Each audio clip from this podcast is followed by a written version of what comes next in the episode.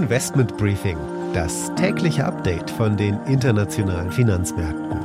Ein The Pioneer Original. Putin spielt Hardball, der Ölpreis steigt, an den Rentenmärkten ziehen die Renditen an und Aktien verlieren an Wert. Investoren haben Angst vor einer schnelleren Zinswende und mögen natürlich Unsicherheit überhaupt nicht. Damit erstmal einen schönen guten Morgen aus Frankfurt. Mein Name ist Annette Weißbach. Schön, dass Sie wieder mit dabei sind bei diesem morgendlichen Update zu den Märkten. Die stehen auch weiterhin im Schatten von Omikron und über einen weiteren entscheidenden Faktor spricht hier zunächst Kapitalmarktstratege Oliver Roth von von der Privatbank Oddo BHF. Darüber hinaus muss man natürlich auch am äh, Firmament erkennen, dass die Zinsen weiterhin ein großes Thema sind. Zinsanstieg in den USA ist eigentlich schon ausgemachte Sache und die Frage ist, wie stark wird diese Zinsentwicklung sich dann an den Märkten auch bemerkbar machen. Die Unsicherheit darüber, die ist groß und von daher kann man eigentlich sagen, die Ausblicke sind demzufolge dann eher ruppig. Das heißt, wie es äh, in der Vergangenheit war, zwei Schritte vor und ein Schritt zurück. Und damit ein Blick auf die heutigen Themen. Wir schauen auf die Rentenmärkte, denn hier ist ordentlich Bewegung drin. Und danach ein Blick auf Habecks Klimaplan. Was bedeutet das für unsere Wirtschaft? Und wir schauen in die USA. Dort steht heute die Verlängerung der Amtszeit von Fed-Chef Jerome Powell im Mittelpunkt. Im Blickfeld behalten wir das mit Anne Schwedt, unserer Reporterin an der Wall Street. Ja, genau, Annette. Dass Paul vom Senat bestätigt wird, das scheint schon sicher. Hier spannend werden also neue Hinweise zur Strategie der Notenbank mit Blick auf die Inflation. Außerdem schauen wir auf die Kryptowährung Bitcoin. Da geht es nämlich zurzeit auf Talfahrt. Und die Aktie des Tages ist Ferrari, denn da gibt es Neuigkeiten.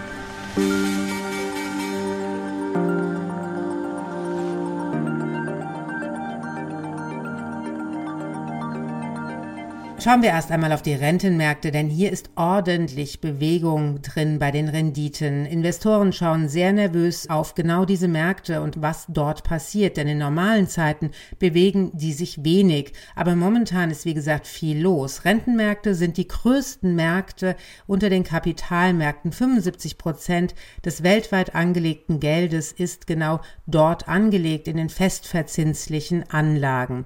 Die zehnjährigen Renditen deutscher Staatsanleihen Anleihen kletterten Richtung 0 Prozent und das ist das erste Mal seit 2019 wieder Richtung positives Territorium, denn seitdem notierten genau diese Staatsanleihen immer mit negativen Vorzeichen. In den USA steigen die zehnjährigen Treasuries teilweise sogar auf 1,8 Prozent und damit auf den höchsten Stand seit Anfang 2020. Warum ist das relevant? Aktienmärkte sind meistens relativ verschreckt von abrupten Ansteigen der Zinsen, vor allem Wachstumswerte wie Technologiewerte werden in solchen Szenarien deutlich ausverkauft und das ist ja genau das, was wir momentan auch sehen. Goldman Sachs hat dann gestern dann auch noch alle überrascht. Die Investmentbank sieht nun vier Zinsschritte in diesem Jahr in den USA. Dazu hören wir Danny Berger von Bloomberg, die uns das erklärt, was Goldman Sachs denn nun anders sieht für dieses Jahr. Four rate hikes from Goldman Sachs. This really encapsulates the turn that not just strategists, but markets are taking and facing this morning. It really is off the back of that stronger labor data coming in on Friday. Unemployment below 4%, wage rises as well. So, in order to combat an economy, prevent it from overheating, Goldman says that yes, four rate hikes in 2022, but this call also has a balance sheet runoff starting in July because this large balance sheet means that we see it weigh on longer term debt. That yield flattening of the curve is something that the Fed has certainly been concerned about. But also important to make clear that even though Goldman is upping its forecast to four, in some ways, this is already consensus in the market. Goldman really just playing catch up with the market at this moment. Kapitalmärkte sind vernetzt international und das hat auch Auswirkungen auf die Eurozone. Deswegen sehen wir hier auch steigende Renditen. Allerdings kommt natürlich dazu auch noch, dass Kommentare von Isabel Schnabel über das Wochenende ebenso manche Investoren zu einem Umdenken gebracht haben. Denn man könnte schon sagen, dass es eine Kalibrierung des Messagings der EZB darstellt, was wir von Isabel Schnabel gehört haben, dass die Energiepreise länger höher bleiben könnten und dass das natürlich auch Auswirkungen auf die Geldpolitik haben könnte. Denn sie ist natürlich ein Direktoriumsmitglied der Europäischen Zentralbank und hat keine Agenda wie manch anderer Chef einer nationalen Notenbank. Sie spricht also damit für die EZB und damit kann man auch so ein bisschen erkennen, wie die Debatte dort intern geführt wird. Die nächste geldpolitische Sitzung der Europäischen Zentralbank ist erst Anfang Februar. Das wird dann natürlich sehr interessant werden. Heute wird die EZB-Präsidentin Lagarde bei der offiziellen Staffelübergabe von Bundesbankpräsident Weidmann zu Joachim Nagel sprechen. Allerdings ist es sehr unwahrscheinlich, dass wir da viel über Geldpolitik von ihr hören. An den Rentenmärkten ist viel los, aber in der deutschen Wirtschaft auch. Der neue Wirtschaftsminister Robert Habeck wird heute sein Sofortprogramm zum Ausbau der erneuerbaren Energien vorstellen. Das ist ein 20-seitiges Maßnahmenpapier. Hier geht es vor allem um neue Solar- und Windkraftanlagen, denn bis 2030 will die Ampel 80 Prozent des Energiebedarfs aus Ökoenergien speisen. Derzeit sind es nur 43 Prozent. Umgerechnet müssen dafür etwa 10.000 neue Windräder und 8 Millionen Solaranlagen gebaut werden. Robert Habeck hat vor allem eins, ein Zeitproblem, um das alles umzusetzen. Er hat Druck wirtschaftlicherseits und aber auch von den Klimaforschern. Hören wir nun erstmal kurz rein, was er nach der Amtsübernahme im Bundesrat sagte. Als Wirtschaftsminister möchte ich sagen, es wird dann ein zukunftsfähiger Markt, eine zukunftsfähige Marktwirtschaft sein, wenn es gelingt, Wachstumsprozesse, Prosperität und Wohlstand unter Wahrung der planetaren Grenzen zu entwickeln. Als Klimaschutzminister möchte ich sagen, dass wir besser und schneller werden müssen. Deutschland hat in den letzten 30 Jahren seine CO2-Emissionen um 40 Prozent reduziert.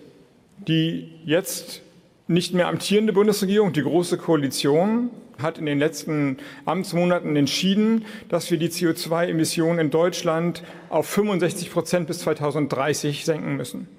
Daraus ergibt sich rein logisch die Geschwindigkeit und die Notwendigkeit, vor der wir stehen.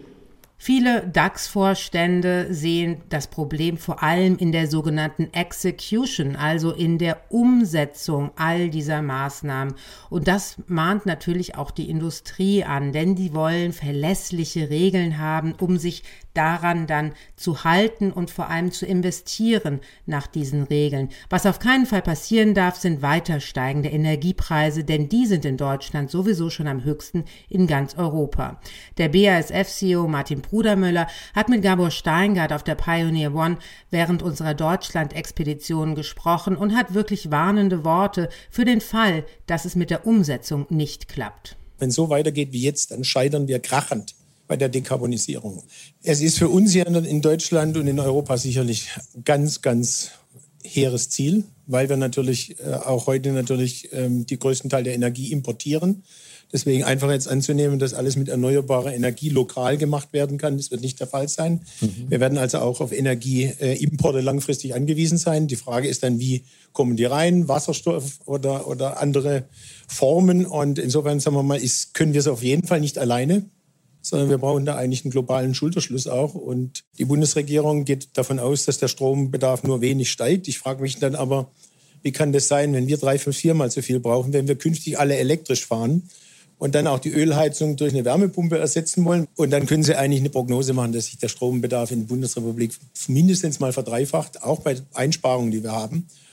Und dann haben wir so hin und wieder mal einen Windpark, der gebaut wird. Also das kommt überhaupt nicht hin. This is a five train. The next stop is Wall Street. Schauen wir in die USA. Am meisten mit Spannung erwartet werden die neuen Inflationszahlen. Die kommen morgen um 14.30 Uhr unserer Zeit. Heute geht es zunächst einmal um die Verlängerung der Amtszeit von Fed-Chef Jerome Powell.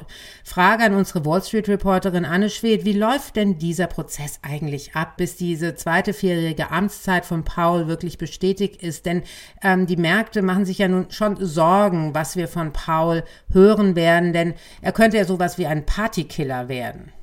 Ja, genau. Der Chef der Notenbank wird immer zuerst vom Präsidenten nominiert und muss dann vom Senat bestätigt werden.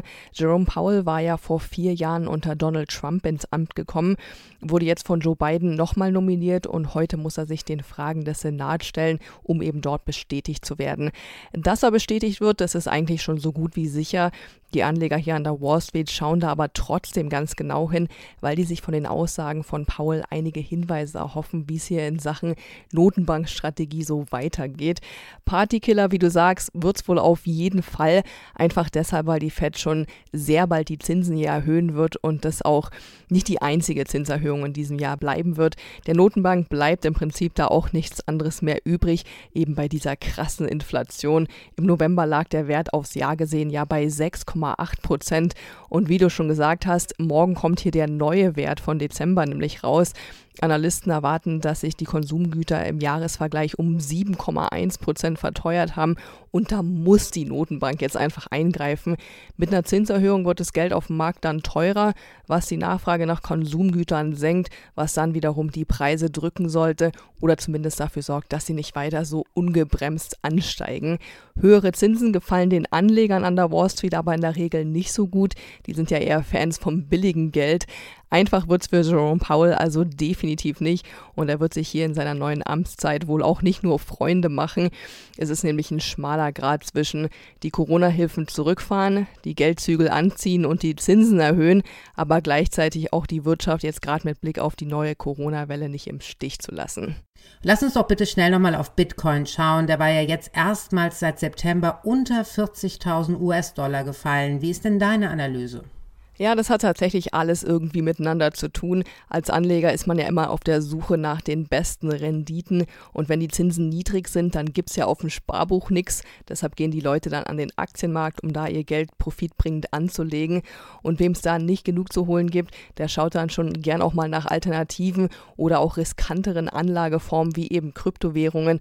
Und Bitcoin als älteste und größte Währung hat da übers letzte Jahr schon sehr viele Mainstream-Anleger angelockt, die dann ein bisschen mitgezogen abgezockt haben. Der Grund, warum Bitcoin im vergangenen Jahr auch Höchststände von knapp 70.000 Dollar erreicht hat, der lässt sich auch mit dem Protest der Menschen erklären. Protest gegen die bestehenden Finanzsysteme und vor allem auch Protest gegen die Notenbank und ihre massive Gelddruckerei, die ja jetzt unter anderem auch zu dieser Geldentwertung und zu der hohen Inflation geführt hat. Jetzt in den vergangenen Wochen ging es für Bitcoin eigentlich stetig bergab. Das lässt sich damit erklären, dass die Leute jetzt zum einen einfach Gewinne mitnehmen und ihr Geld wieder in sichere, stabilere Anlageformen stecken. Zum anderen aber auch mit der Ankündigung der Fed, die Zinsen zu erhöhen, wissen die Anleger jetzt ja auch, dass die Zeit des billigen Geldes bald vorbei ist. Und da sind die Leute dann doch etwas weniger risikofreudig mit ihrem Geld. Und vor allem bedeutet es ja auch, dass es jetzt auch wieder bei traditionellen Bankprodukten wieder sichere Renditen zu machen gibt. Ich persönlich sehe das aber alles als eine sehr gesunde und normale Korrektur an und glaube auch, dass Bitcoin und digitale Währungen im Generellen in diesem Jahr definitiv noch eine große Rolle spielen werden, gerade mit Blick auf Entwicklungen wie eben zum Beispiel das Metaverse. Vielen Dank, Anne, und damit von den USA zurück nach Europa und zur Aktie des Tages, die uns nach Italien führt. Genauer gesagt nach Maranello. Da ist nämlich Ferrari beheimatet. Unter dem Kürzel Race notiert der italienische Luxussportautohersteller an den Märkten und ist eine wirkliche Erfolgsstory. Bekannt für seine röhrenden Motoren will Ferrari nun auch elektrifizieren und stellt ein neues Management-Team vor. Der neue Chef Benedetto Vigna setzt auf verfeinerte Technologien in Kombination natürlich mit Exklusivität. Vigna selbst kommt aus der Chipbranche, genauer gesagt von ST Microelectronics und will Ferrari sauberer, leiser und vernetzter machen. Und jetzt kommen natürlich auch noch weitere Vertraute nach von ST Micro. Vigna umgibt sich damit also mit vertrauenswürdigen Verbündeten, um den Sportwagenhersteller auf Elektromobilität umzustellen. Die Aktie von Ferrari ist seit einem Jahr mit 25 Prozent im Plus. Die Analysten sind wohl auch angesichts der hohen Bewertungen eher ein wenig zurückhaltend, vier Raten zu kaufen, sieben zu halten und fünf zu verkaufen. Zu den Bewertungen noch ein Wort, denn Ferrari ist mit einem Kurs-Gewinn-Verhältnis, Kurs KGV von knapp 50 so hoch wie kein anderer Autobauer bewertet. Daimlers KGV liegt beispielsweise bei, nur bei knapp sieben. Investment Briefing, das tägliche Update von den internationalen Finanzmärkten. Damit war es das für heute. Ich hoffe, Sie sind auch morgen wieder mit dabei. Dann schauen wir unter anderem auf die Inflationszahlen in Amerika voraus, schauen aber auch auf, was denn bei den Gesprächen zwischen der NATO und Russland herausgekommen ist und natürlich ebenso machen wir einen Blick zurück auf die Pläne von Robert Habeck und dem Bundeswirtschaftsministerium, wie denn der schnelle Ausbau der erneuerbaren Energien vonstatten gehen soll. Damit wünsche ich Ihnen erstmal einen schönen Tag heute und freue mich auf morgen.